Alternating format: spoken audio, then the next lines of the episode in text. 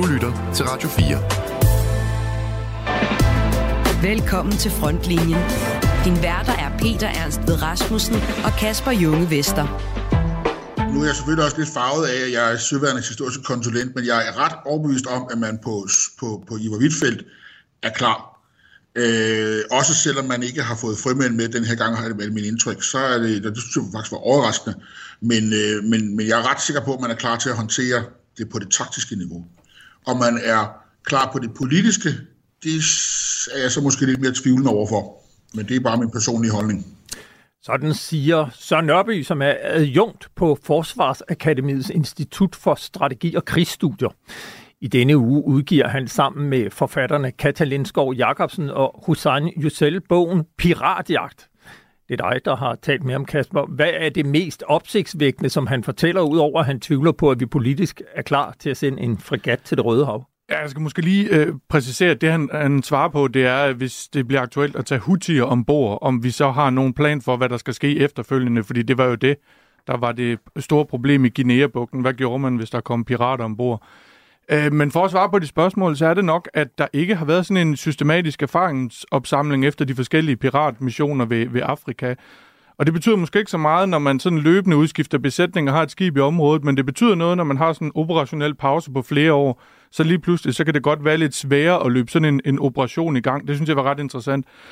Og så øh, konstaterer Søren Nørby, at man øh, har landet år 10 efter de første antipiraterioperationer ved Afrika, stadig bakser med nøjagtigt de samme udfordringer på personelsiden, altså øh, grundlæggende mandskabsudfordringer, at besætningerne er hårdt presset af hyppige udsendelser og øvelser, at man sejler for kort osv., og det betyder jo, at folk søger job i det civile, og det øh, mener Søren Nørby, det er måske endda blevet værre øh, med årene og altså sejler for kort, at man i virkeligheden ikke har den besætning, der skal til. Præcis. Og det lyder i hvert fald præcis som det gjorde, da jeg dækkede piraterimissioner for 15 år siden på Jyllandsposten, og nu bare i langt mere alvorlig grad. Du har skruet din radio ind på Radio 4, hvor den næste time står på seneste nyt her fra frontlinjen. Mit navn er Peter Ernst ved Rasmussen. Og mit navn er Kasper Junge Vester. Velkommen indenfor. Du lytter til frontlinjen på Radio 4. Men vi begynder i hæren. Søndag skrev jeg en artikel i mit eget forsvarsmedie Olfi på baggrund af et interview, som jeg lavede med Henrik Lyne, som er brigadegeneral og næstkommanderende i hærkommandoen, altså næstkommanderende i hæren. Han havde desværre ikke mulighed for at være med i dag, så vi tillader os at læse lidt op af, hvad Henrik Lyne rent faktisk siger i den artikel. Han fortæller, at situationen i hæren i dag er så alvorlig, at det går hårdt ud over uddannelsen af soldater, fordi de må nøjes med ingenting eller materiel, som bliver lånt andre steder. Henrik Lyne nævner en lang liste af materielgenstande, som herren mangler og har skrevet på længe, og vi citerer fra artiklen. Vi mangler våben og særligt lette maskingeværer. Vi har ingen sløringsnet tilbage, for de er alle doneret til Ukraine.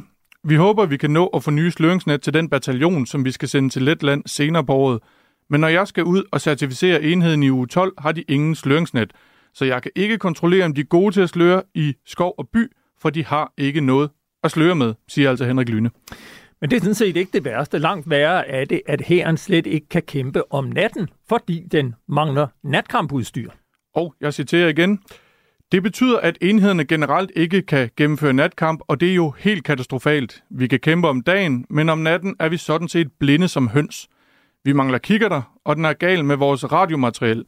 Vi mangler radioer i katastrofal grad, og vi bliver tvunget til at bruge nogle radioer, som slet ikke indgår i organisationen, men som vi låner os frem til hos politiet eller hjemmeværnet.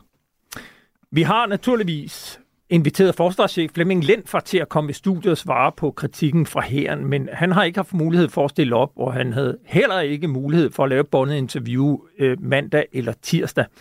I stedet kan vi nu byde velkommen til dig, Carsten Rasmussen, nyligt pensioneret brigadegeneral og i dag uafhængig militær analytiker. Velkommen til. Tak skal du have. Godmorgen. Godmorgen.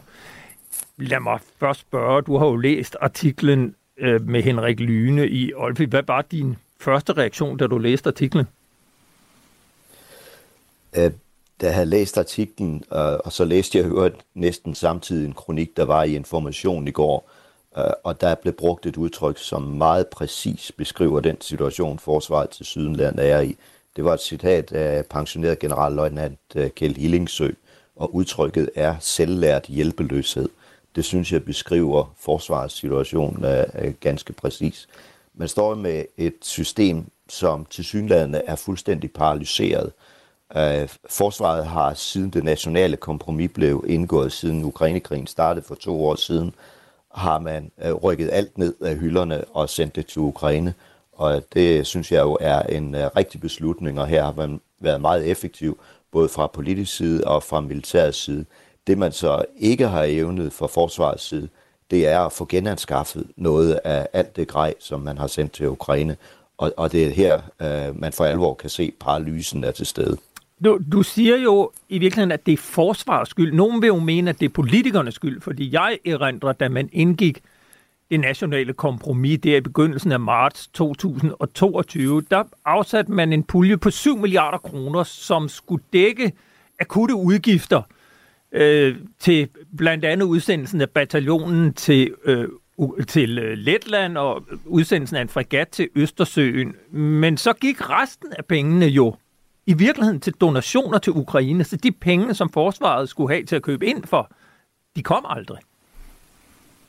At det er så her, man rammer den selvlærte hjælpeløshed. Det kan jo ikke være rigtigt, at det skal være Folketing eller en Folketingets eller en ministerbeslutning, at man skal genanskaffe nogle sløringsnet. Det må altså kunne gøres inden for forsvaret. Uh, så det, det nytter jo ikke noget, at man sidder og er paralyseret i to år uh, på grund af den situation, uh, donationerne til Ukraine har bragt os i. Det handler jo ikke om, at vi skal købe øh, jagerfly til milliarder eller kampvogne til milliarder. Det drejer sig om ganske almindelige forbrugsgenstande, som kan indkøbes over rammeaftaler, som formentlig eksisterer i forsvaret allerede i forvejen. Så det vil jeg bare sige, gå ud og gør det. Det kan ikke være så svært. Carsten Rasmussen, prøv lige at forklare. Der sidder sikkert nogle, nogle lyttere, som ikke har herrebaggrund, og som ikke ved, hvad det egentlig betyder, når man mangler det her materiel. For eksempel Henrik Lyne taler jo om, at man må låne radioer ved politiet og hjemmeværnet. Hvorfor er det et problem? Ja, det er jo et problem af to årsager. Den ene årsag er, at man uddanner soldaterne på noget materiel, de ikke kan forventes at have i en konfliktsituation. Uh, altså, man uddanner dem på noget forkert. Uh, det andet er, at når de ikke har radioerne til uddannelse, så kan der vel heller ikke være nogen forventning om, at de har dem lige om et øjeblik, uh, Øh, hvis de skulle stå i en konfliktsituation. Så jeg, jeg synes, det at, at de mangler de her fuldstændig basale materieltyper, det er katastrofalt for uddannelsen i hæren, og det er katastrofalt for hærens beredskab. Hvad, hvad er det for konsekvenser, det har ude i enhederne, når man ikke har sløringsnet, når man ikke har radioer, når man ikke har lette maskingeværer, man har ikke ammunition, man kan ikke få de bukser, man skal bruge, og man kan heller ikke få de hjelme, man skal bruge? Ja, vi har været inde på konsekvensen for uddannelsen, at man kan ikke få gennemført den rigtige uddannelse, men det tror jeg i virkeligheden ikke, det er den værste konsekvens. Jeg tror, den værste konsekvens, det er, at soldaterne løber skrigende bort fra forsvaret og skynder sig at finde et uh, civilt arbejde. Fordi det giver jo ikke mening uh, for en soldat at, at være i en her, uh, øh, som ikke har de rigtige uniformer, uh, som ikke er i stand til at udlevere det udstyr, der er behov for, for at man kan uh, øve sig i at kæmpe om natten, som skal over til til øh, politimanden for at låne hans radio, for at man kan tale sammen, øh, som ikke er i stand til at sløre køretøjer, når de skal øh, når man holder ud på, øh, på, på øvelsespladsen. Altså det, det tegner jo et samlet billede af en, et, et, et firma, der ikke virker. Øh, og de unge soldater, jamen, de løber skrigende bort. Øh, de vil ud og lave noget andet. Og så hjælper det ikke noget, at man laver alle mulige øh, smarte HR-tiltag, at for at fastholde dem. Det er jo ikke det, det drejer sig om. Fastholdelsen skabes først og fremmest ved at give dem en glæde ved deres arbejde, en stolthed af at være soldater, og den stolthed, den får de, øh, hvis de har det materiel, de skal bruge, øh, hvis de har et højt aktivitetsniveau, øh, hvis de uddanner sig til noget relevant. Bare lige for at sætte det hele i perspektiv og, og, og understrege langsomligheden og, og den paralyserede situation, vi står i, som du nævner. Altså i august 2022, et halvt år efter krigen brød ud, og altså for halvandet år siden, der interviewede jeg også Henrik Lyne til dette program, som dengang stod lige for at skulle blive næstkommanderende i hæren dengang der spurgte jeg ham til den tid, hvor han som chef for første brigade fik til opgave at opbygge den professionelle brigade, som altså blev besluttet og aftalt politisk tilbage i januar 2018 i det forrige forlig, og som skulle stå klar med 4.500 mand her 1. januar. Og i august 22, der sagde han altså sådan her. Det er rigtigt, da jeg gik ind som chef første brigade, da jeg har fået jobbet, øh, der troede jeg jo også fuldt og fast på, at det her det kunne bringes i hus inden for den øh, årrække, der var skitseret, og det lykkedes jo, øh, kan man sige, langt fra. Øh, så er der nok nogen, der vil sige, jamen det var også brigadechefens skyld. Øh, det vil jeg så hævde, at det, det var det nok ikke alene, øh, fordi øh, grunden til, at vi blev meget, meget, meget forsinket, det var jo blandt andet alt det materiel, vi skulle have. Alle de nye våbensystemer var jo generelt utrolig forsinket. Og øh, det er det jo stadigvæk, så derfor har det nok øh, relativt lange perspektiver, inden den første brigade er fuldstændig klar. Øh, og en ting er jo så våbensystemer og materiel, noget andet er personel. Jamen, der er, der er jo heller ikke noget quick fix på det her, og derfor skal man jo kigge på det hele. Altså, det er jo rammevilkårene, kan man sige. Det er på personelsiden, hvor vi har nogle udfordringer med at øh, fastholde vores personel tilstrækkeligt længe, så vi får, som vi siger, bang for the buck, så vi får noget ud af de investeringer, vi lægger i at uddanne folk. Det er køretøjer, materiel, øh, våbensystemer, udrustning, det er etablissement og mange andre ting, som vi skal have øh, gjort noget ved, og det skal vi hurtigt, og det kommer til at koste rigtig mange penge. Derfor er det også, jeg siger, at når nu forhåbentlig forsvaret får penge, jamen så drejer det sig om at få bragt det, vi har op til, øh, han har sagt, det tilfredsstillende niveau, få fyldt hylderne op, få fyldt enhederne op med personel, materiel, logistik øh, og moderne ammunition, blandt andet, som man jo fravalgte i sidste forlig.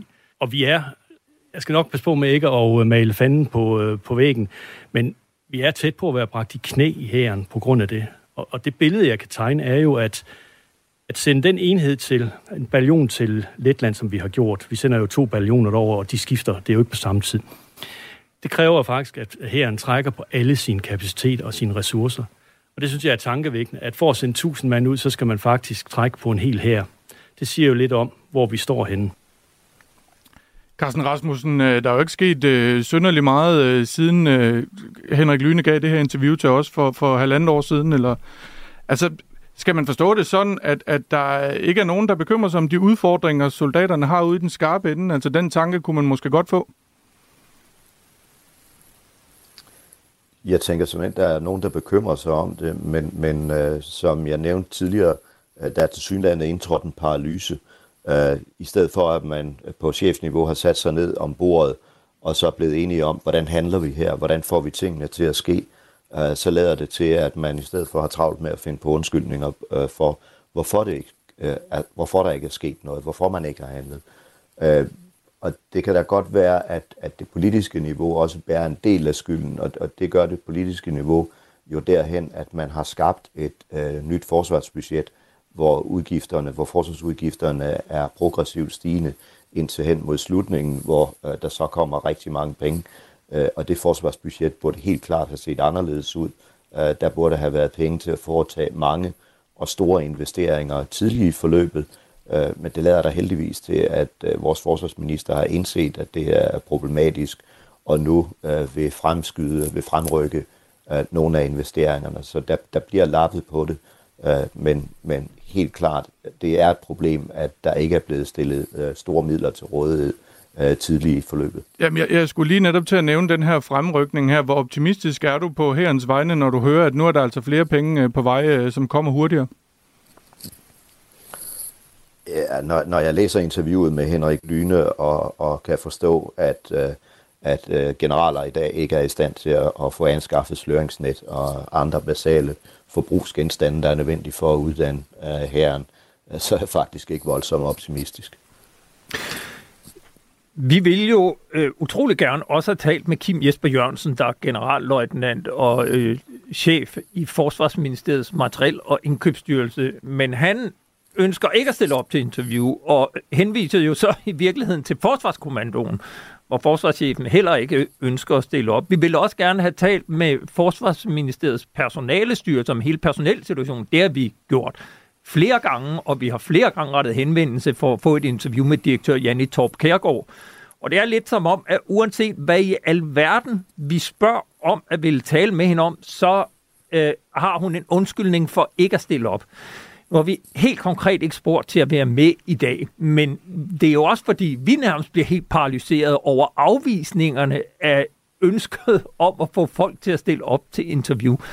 Øh, Kasper, du havde jo et spørgsmål på personelsituationen om, omkring øh, her, som du heller ikke har fået svar på. Hvad, hvad var det, det handlede om? Nej, altså det var i virkeligheden på hele forsvarsområdet, fordi for nylig kunne vi jo fortælle, at der er 1800 ubesatte stillinger i hæren. Det kunne vi på baggrund af en briefing, der blev givet til hærens øh, koordinerende samarbejdsudvalg. Og øh, det fik mig selvfølgelig til at tænke på, hvordan ser det ud i de øvrige værn, hvordan ser det ud i forsvars generelt, øh, altså på sådan forsvarsområdet generelt.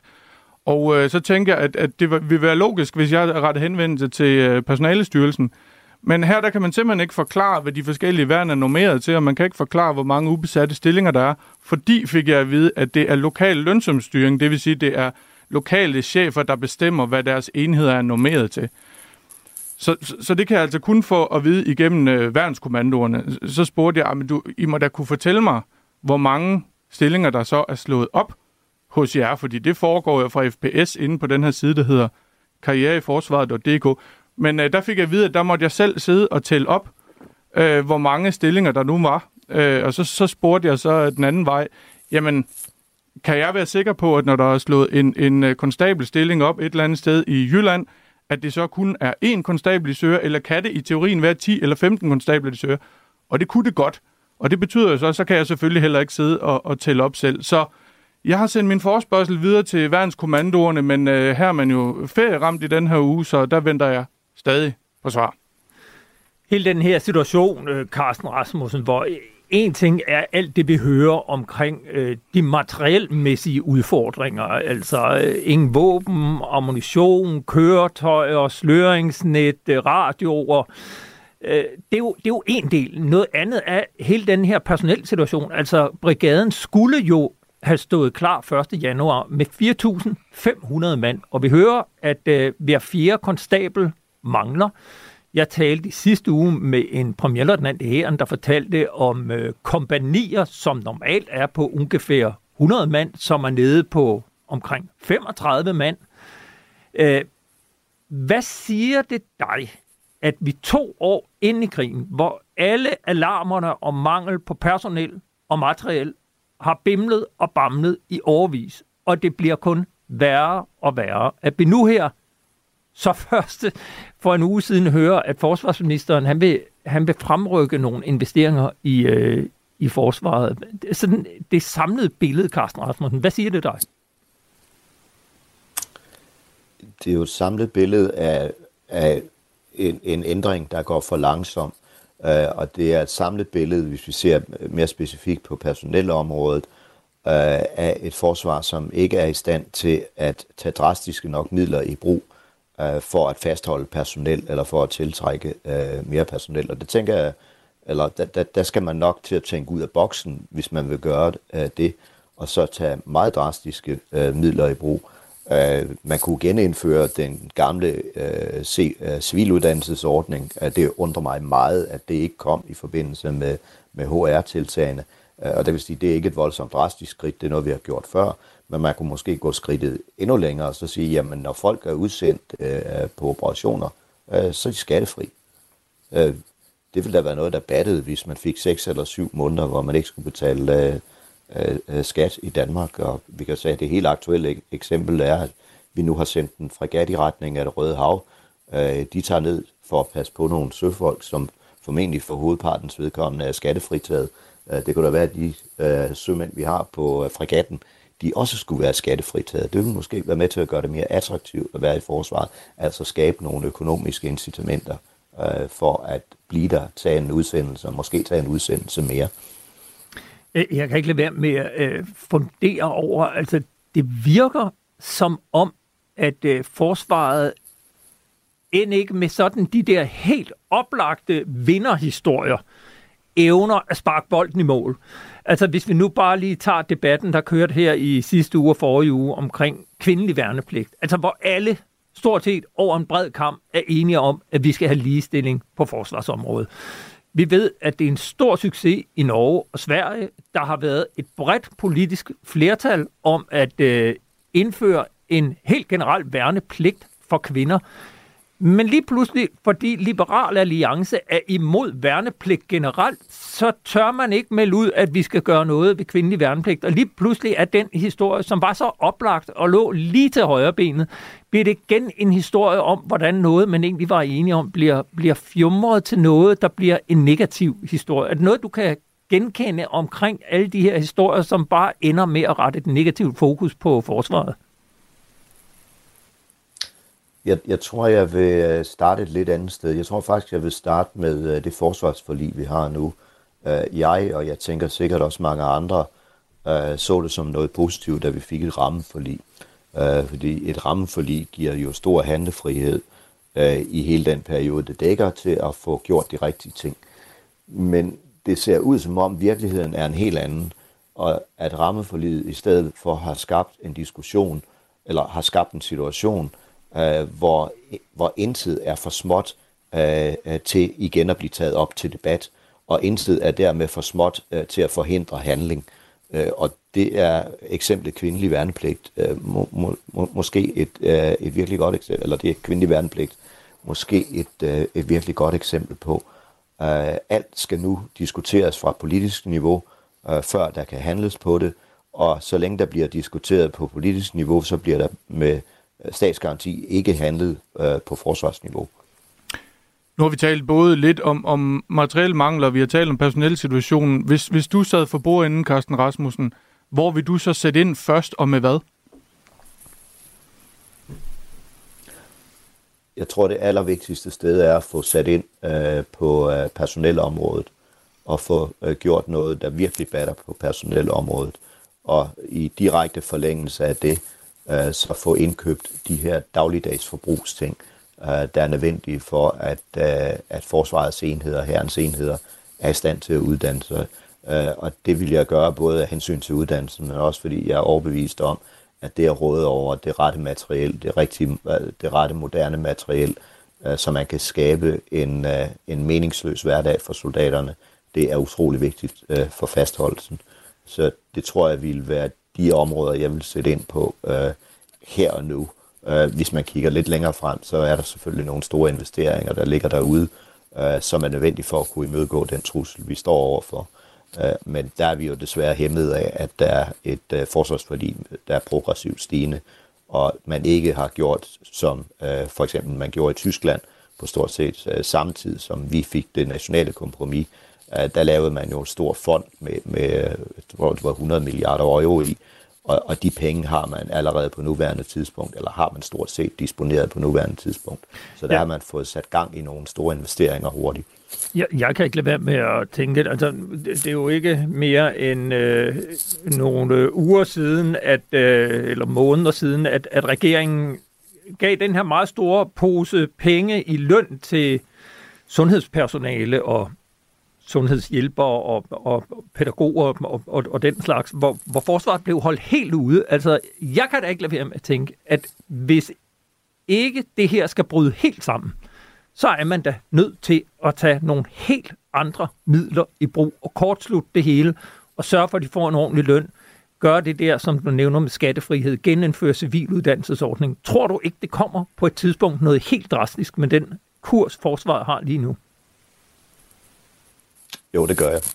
Jeg tror ikke, det ligger særlig langt væk. Der er nødt til at blive taget nogle meget drastiske øh, beslutninger øh, og blive handlet på det her. Øh, vi kan ikke bare blive ved med at, at lade det sejle derud af, som det nu har gjort i to år siden det nationale kompromis. Øh, det nationale kompromis medførte jo i virkeligheden, at, øh, at al handling stoppede. Ja. Øh, vi vil sige tusind tak, fordi du var med, Carsten Rasmussen, pensioneret brigadegeneral, vores sidste forsvarsattaché i Moskva, og i dag uafhængig militæranalytiker. Det var en fornøjelse at have dig med igen. Når nu ingen andre vil stille op fra forsvaret, så er det godt, at vi kan ringe til en, øh, til en mand, der har øh, både faglig indsigt og holdninger. Tak skal du have. Tak skal du have, god dag. Ja, lige, lige måde. måde. Vi er jo tilbage om fire minutter. Her om lidt, så er der øh, nyheder, øh, halvtimes nyheder. Efter nyheden, der skal vi et smut til Tyskland, hvor vi skal se på og tale med Jakob Henius, brigadegeneral, forsvarsattaché i Berlin, om den ammunitionsfabrik, som statsminister Mette Frederiksen var med til at åbne mandag. Og vi skal også som sagt tale om pirater. Det er efter nyhederne, at vi er tilbage på genhør. Du lytter til Radio 4. Velkommen til Frontlinjen. Din værter er Peter Ernst ved Rasmussen og Kasper Junge Vester. Ja, og vi øh, skal til Tyskland efter at have vendt hele situationen med hæren og forsvaret, der hverken kan få materiel eller personel. Mandag var statsminister Mette Frederiksen i Unterlys nær byen Münster i Tyskland, hvor hun var med til at tage første spadestik til Rheinmetalls nye ammunitionsfabrik. Det er af to årsager. Øh, for det første, fordi vi har behov for at virkelig at få styrket den europæiske våbenproduktion øh, og kapaciteterne i det hele taget. Og det har vi behov for af hensyn til Ukraine, som har behov for hjælp, ikke mindst ammunition her nu, men også af hensyn til vores egen sikkerhed, fordi der ikke er noget, der tyder på, at truslen fra Rusland bliver mindre. Og den anden årsag er selvfølgelig, at uh, Tyskland er en af Danmarks absolut vigtigste allierede, uh, og når jeg bliver inviteret til at komme her i dag, så kommer jeg selvfølgelig. Nu kan vi byde velkommen til dig, øh, Jakob Henius, brigadegeneral og Danmarks forsvarsattaché i Berlin. Velkommen til. Tak. Kan du ikke starte med at forklare, hvorfor tager Mette Frederiksen til Tyskland for at åbne en tysk ammunitionsfabrik? Jamen grundlæggende jo, fordi hun er blevet øh, inviteret af den tyske kansler Olaf Scholz, øh, og som øh, de har et udmærket forhold, og øh, det har passet ind i også i vores statsministers planer at kunne deltage i åbningen af det her produktionsanlæg. Det skal lige siges, at det er jo ikke en ny fabrik, altså øh, fabrikken findes, eller fandtes i forvejen, men det er et nyt produktionsanlæg inden for fabrikken, altså regnmetalsfabrik i Unterløs, som øh, nu skal bygges, med henblik på at kunne producere øh, artilleriammunition. Kan man, for, kan man forvente, at, at Danmark, øh, er det fordi, at vi skal aftage ammunition, eller handler det om donationer til Ukraine, eller hvad er egentlig Danmarks rolle i, i sådan et øh, spadestik der? Den er først og fremmest symbolsk. Danmark har ikke noget medejerskab af hverken øh, af regnmetal eller øh, fabrikken i Unterløs eller det nye produktionsanlæg. Så det handler først og fremmest om øh, for vores statsminister at vise, at Danmark øh, tager opgaven med at få produceret ammunition til Europa meget øh, alvorligt, og øh, hvordan den her ammunition, der nu så skal produceres på det her anlæg i de kommende år, skal fordeles imellem øh, Ukraine, så længe den krig står på, øh, henholdsvis øh, bruges til at fylde øh, Europas øh, væbnede styrkers egne lager op. Det øh, kan vi ikke vide lige nu. Man, man fristes jo også til at spørge, hvorfor inviterer Olaf Scholz, den danske statsminister, øh, for at komme ned til en, og tage et spadestik til et nyt produktionsbånd? Altså, han kunne vel også have inviteret alle mulige andre? Jamen, det gjorde han også. Altså, der var jo øh, et antal ambassadører til stede, men øh, den eneste statsleder, der var til stede, altså ud over Scholz selv, det var som sagt Mette Frederiksen. Og øh, de helt præcise årsager til, hvorfor det netop blev Mette Frederiksen, det, det skal jeg lade være usagt, men, men øh, altså Danmark har jo i forvejen et tæt samarbejde med Tyskland, ikke mindst omkring øh, øh, hvad hedder det, donationerne til Ukraine, vi har øh, i forvejen jo, som I nok ved, et øh, intensivt program kørende med øh, renovering og donation af gamle Leopard 1-kampvogne. Vi har et andet projekt, som vi kører sammen med hollænderne om øh, at øh, købe eller betale for renoveringen af et antal Leopard 2 A4-kampvogne, som derefter skal doneres til Ukraine. Det finder også sted på den samme øh, fabrik i Unterløs. Så der var også øh, flere formål med besøget, øh, altså ikke kun at tage første spadestik til ammunitionsanlæg, men sådan set også at se på, øh, øh, øh, hvordan de her øh, Leopard 2-kampvogne bliver øh, i standsat.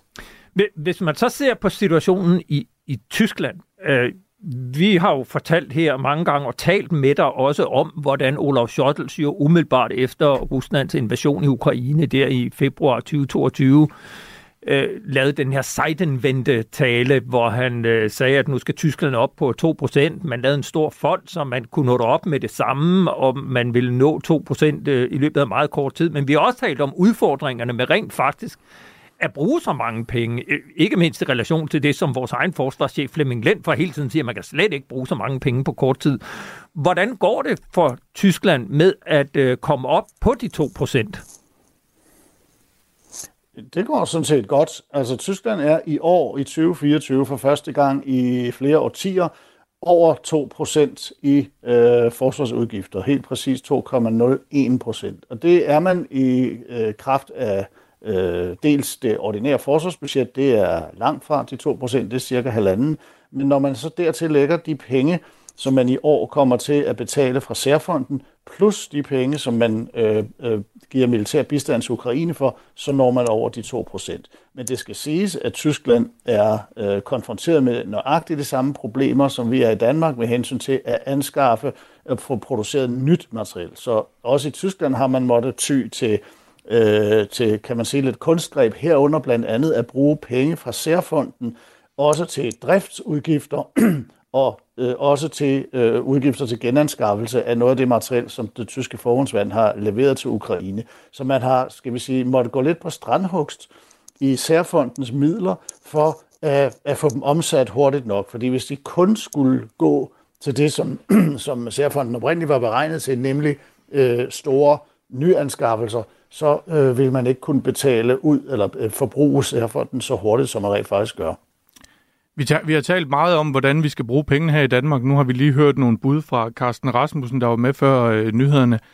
Hvordan, hvordan har man brugt pengene i Tyskland, udover de ting, du nævner her? Altså, hvad er det for nogle ting, man har haft brug for i, i bestræbelserne på at, at styrke det tyske forsvar? Øh, og, og tåler det nogen sammenligning med, hvad vi ser her i Danmark? Jamen, jeg, jeg vil ikke forholde mig til, hvad vi ser i Danmark, men jeg kan sige her øh, om øh, Tyskland, altså det allerførste, noget af det første, man kastede sig over, øh, altså nej, jeg skal starte med at sige, det er ikke sådan, at man har drømt nye projekter op i Tyskland. Man havde i forvejen en lang øh, øh, behovsliste for ting, man havde brug for, øh, og Særfonden gav sig mulighed for at komme i gang med de her investeringer. Det, man har øh, øh besluttet at bruge penge på, og det besluttede man kort tid efter fonden blev indført, det var blandt andet at købe F-35 kampfly, det var at købe nye tunge transporthelikopter, det var at købe PO. Nå, det er med patruljefly, og det var øh, en række andre ting. Hallo? Ja, du, du er der. der. Der kom lige et lille hul på 2-3 sekunder. Men, jo, jo, det kan vi, men, men bare, bare fortsæt, Jacob. Vi hører dig.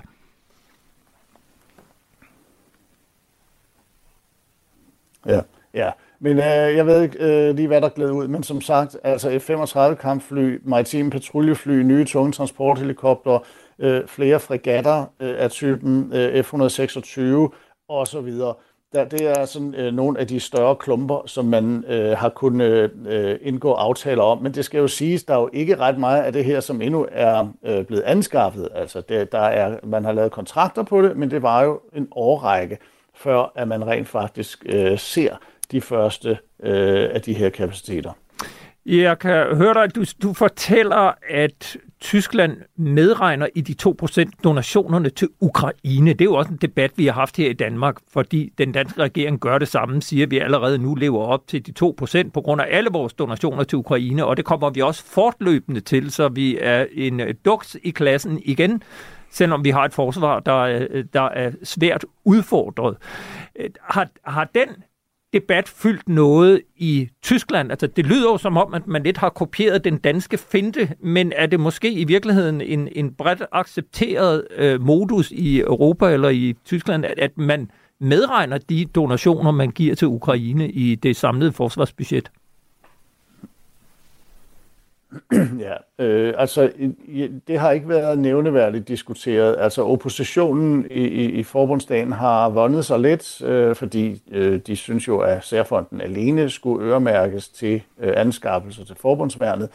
Men, men efter sådan lidt mukken, øh, på, fordi det, oppositionen var jo konfronteret med, at de samtidig brokkede sig over, at det ikke gik hurtigt nok med at omsætte særfonden. Så derfor gik den debat ret hurtigt i sig selv, og derfor er Tyskland der nu, som du også siger, hvor de... Øh, simpelthen bare medregner de her udgifter, og man må også sige objektivitet, at det jo øh, sådan set rimelig nok, fordi øh, alt det, vi giver til Ukraine, er jo ting, som vores egne styrker måske selv kunne have brugt, plus, for at sige det lidt brutalt, Ukraine kæmper vores kamp. Øh, Jakob Henius, nu skal jeg nok øh, undlade at tage dig til indtægt for, hvad der foregår i den danske forsvarsdebat, men, men noget af det, vi diskuterer heroppe, det er jo, hvad det er, øh, det danske forsvar skal, og at det ligesom må, må sætte rammerne for, hvilke ting, der skal indkøbes. Jeg kunne godt tænke mig at høre, i Tyskland, øh, nu siger du, man har, man har gjort nogle investeringer, det er ikke alle pengene, der er blevet udmyndtet endnu, men har man en klar plan for, hvad det tyske forsvar skal, og, og hvad er den i så fald? Altså, hvad er det for et forsvar, man gerne vil have i Tyskland? Jamen, altså det tyske forsvar skal sådan set have den struktur, som det har haft hele tiden, men strukturerne skal fyldes op med personel og materiel. Det, de mest øh, vidtgående ændringer sker inden for den tyske her, og der øh, har man tre divisioner, og det vil man også have i fremtiden. Forskellen er bare, at hvor divisionerne før var hovedsageligt nogle uddannelsesmæssige rammeorganisationer, så skal det øh, nu til at være det, vi kalder rigtige troppeenheder. Den første af dem, som hedder 10. Panzerdivision, den skal være klar i 2025, som en del af NATO's såkaldte Tier 2, det vil sige øh, enheder, som er på beredskab op til maksimalt 30 dage.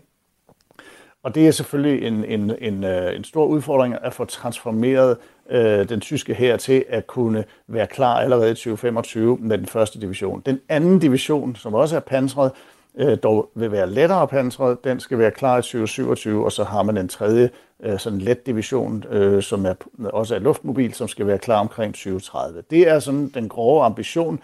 Øh, med hensyn til de to andre værn, så øh, er der ikke de store ændringer i, hvad de skal kunne, og hvad for et volumen de kommer til at have. Således opdateret. Det er altid interessant at tale med dig, Jacob, og øh, jeg lover dig, at vi kommer til at vende tilbage til dig en, en anden god gang. Men øh, for nu vil vi sige tak, fordi vi måtte øh, ringe dig op og øh, blive opdateret på situationen i Tyskland. Selv tak. Du lytter til Frontlinjen på Radio 4. Vi runder udsendelsen af med at se på en bogudgivelse med et sømilitært genstandsfelt, fordi på fredag udkommer bogen Piratjagt, som har fået undertitlen Det danske søværns kamp mod pirateri ved Afrika mellem 2008 og 2022. Den ser nærmere på de erfaringer, Danmark har gjort sig gennem årene med deltagelse i diverse operationer på begge sider af det afrikanske kontinent, og det skal ikke være nogen hemmelighed, at øh, det pirrede min nysgerrighed, fordi jeg jo selv, øh, hvis øh, man ikke skulle vide det, for mange herrens år siden øh, deltog i piratjagt ved Afrikas Horn. Den her bog er skrevet af Søren Nørby, Katja Lindskov Jacobsen og Hussein Yüksel. Og for nogle dage siden talte jeg med Søren Nørby om, hvorfor han og de to medforfattere har skrevet bogen lige nu, hvor søværnet henset til den aktuelle situation næppe kommer til at arbejde med pirateri i nogen nær fremtid. Til at starte med, der spurgte jeg Søren, hvad den vigtigste læring af antipirateriopgaven har været. Jamen, den vigtigste læring efter vores mening er jo, sådan, som vi formulerer det lidt, lidt skarpt, at politikerne skal passe på, hvad de beder forsvaret om, for de risikerer at få det.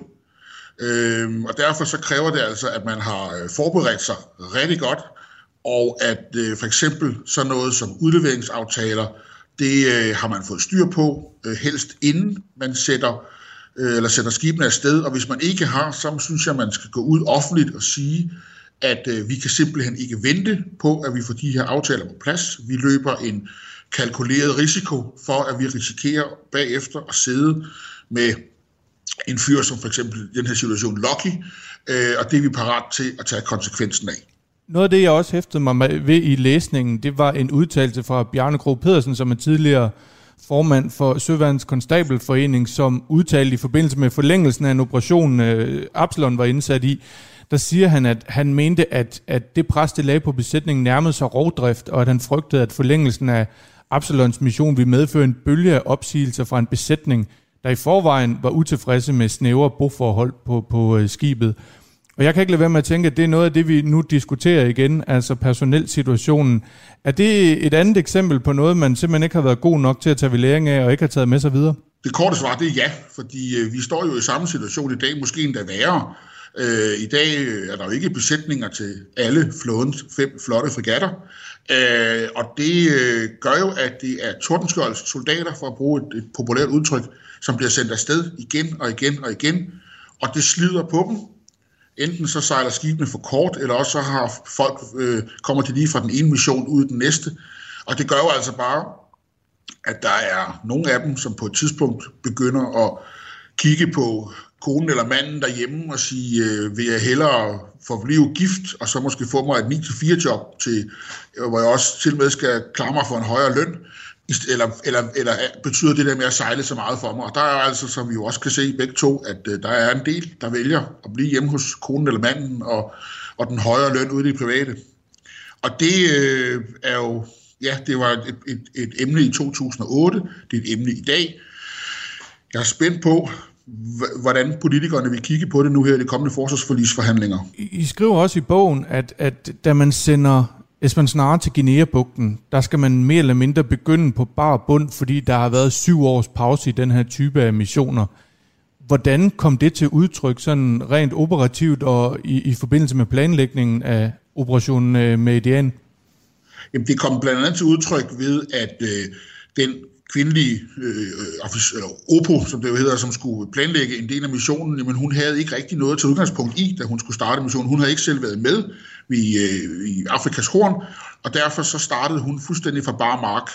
Øh, og det øh, var det krævede en masse ekstra arbejde, som man måske kunne have undgået, hvis man havde øh, haft noget, nogle, nogle bedre lessons learned processer.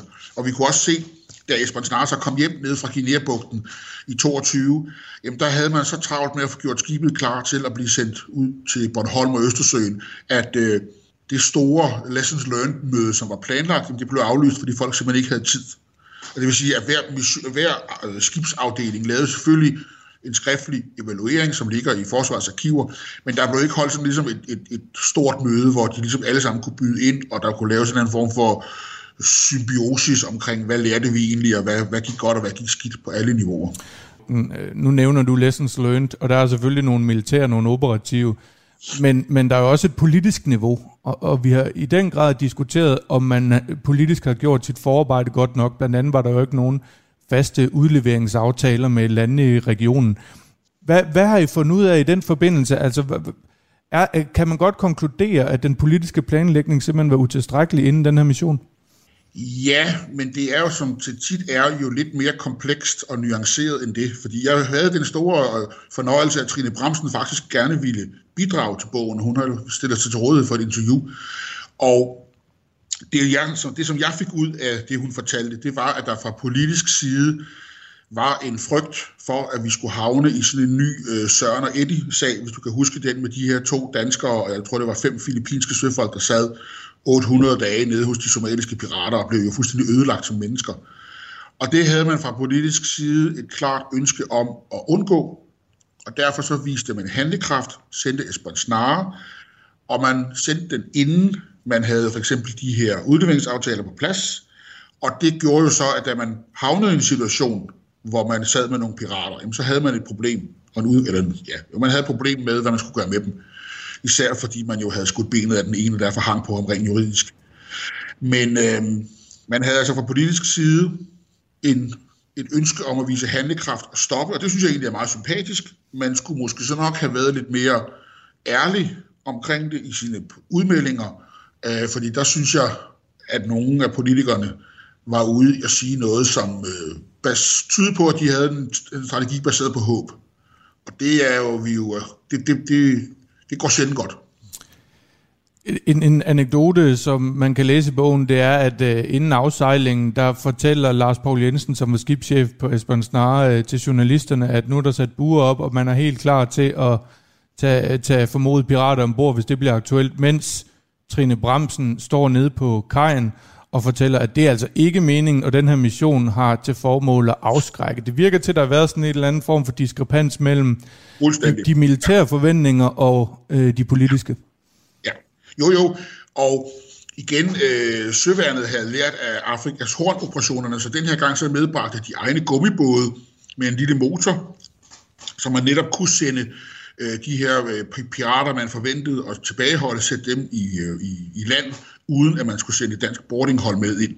Og det var også ligesom en erfaring, man havde lært, men som jo kolliderer meget øh, hovedkuls med det, som Trine Bremsen og andre stod og sagde på kajen der, da skibet sejlede. Er der noget i, i, i arbejde med den her bog, som har overrasket dig?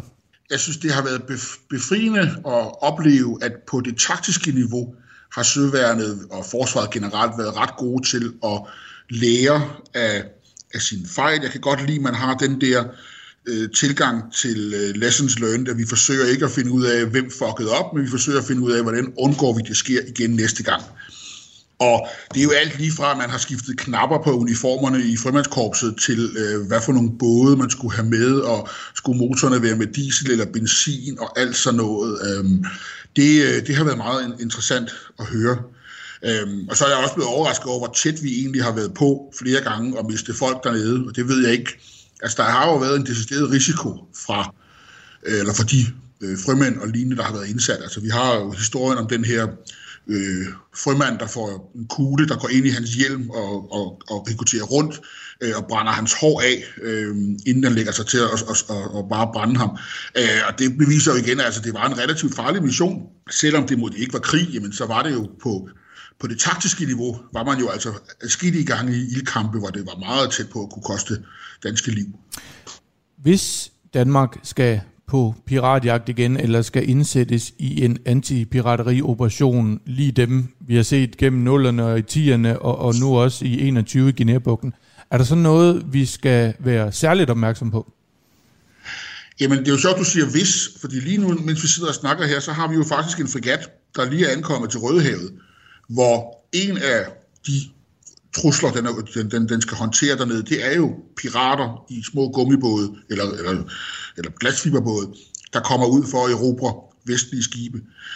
Og der håber jeg så, at der er nogen med der, der har enten har decideret erfaringer fra Guinea-bugten, eller har øh, læst eller talt med nogen, der, der var dernede. Øhm, ja, føler, ja. føler du dig overbevist om, at, at, at vi både, hvad skal man sige, militærtaktisk og politisk er forberedt på, og hvis vi skulle havne i en situation, hvor der er Houthi, der lige pludselig skal sætte sit bur på, på skibet?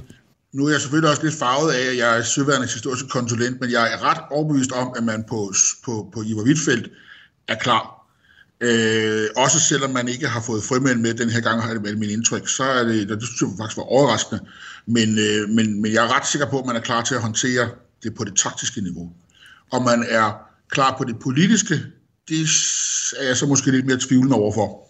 Men det er bare min personlige holdning. Alt det her, alle de her øh, erfaringer med, med antipiraterioperationer og folk siddende i buer på, på et, et skibsdæk, øh, er det overhovedet relevant længere? Altså, vi lever som bekendt i en, en anden sikkerhedspolitisk øh, virkelighed, end vi gjorde i bare 2021, og truslen vil formentlig de næste mange år være mere konventionelt militær, og vi, vi, vi kigger mod øst, og nu er jeg med på, at vi er i Rødhavet. Men, men hvor relevant er det her, sådan når man kigger lidt fremad? Ja, det er jo utroligt, så hurtigt tingene har ændret sig. Og det er jo altså, mens vi skrev bogen, så har er hele det sikkerhedspolitiske situation for Danmark jo øh, ændret sig 180 grader. Ikke? Øhm, og det er jo også derfor, at jeg, at jeg siger, at jeg håber, at den her bog vil havne på en bogreol, og så kunne blive taget ned. Fordi jeg kan godt forestille mig, at der går nogle år, inden vi er i så heldig en situation igen, dansk sikkerhedspolitisk mæssigt, at vi kan sende en fregat eller et orlogsskib øh, ned til, til Afrika eller lignende, og lave den her form for mere politimæssige opgaver. Fordi det tyder på, som du selv øh, siger, at vi de næste år kommer til at skulle bruge rigtig meget krudt på ham der Putin og alt det ballade, han laver. Jeg håber, vi kommer tilbage til en situation, hvor at truslen mod Danmark er, er en karat, så vi igen kan sende fregatter og lignende øh, til, til, til, på internationale missioner af den her type.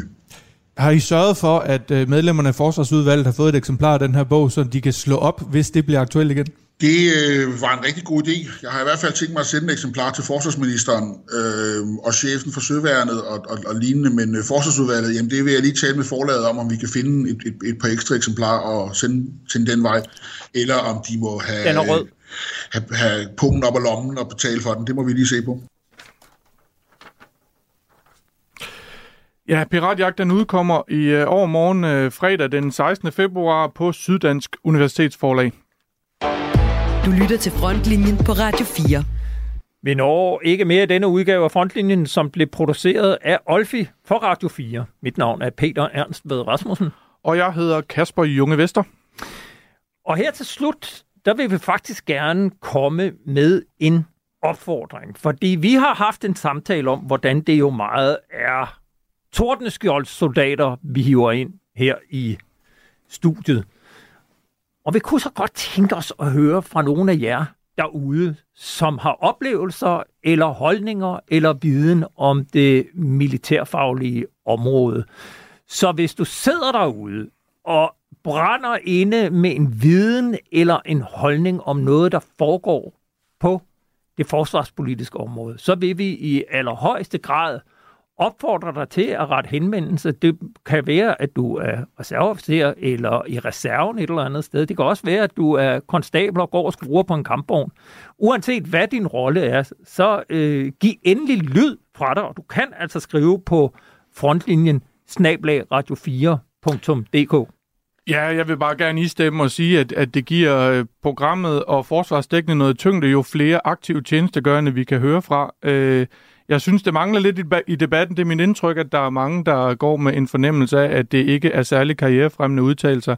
Men jeg vil gerne minde om, at, at øh, både forsvarsministeren og forsvarschefen ved flere lejligheder har understreget, at der altså er ytringsfrihed i forsvaret, og jeg synes, øh, at øh, vi skal tage dem på ordet.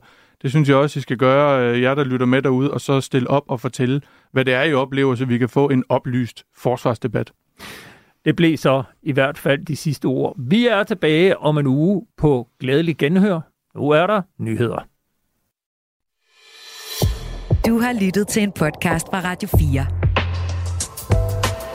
Find flere episoder i vores app, eller der, hvor du lytter til podcast.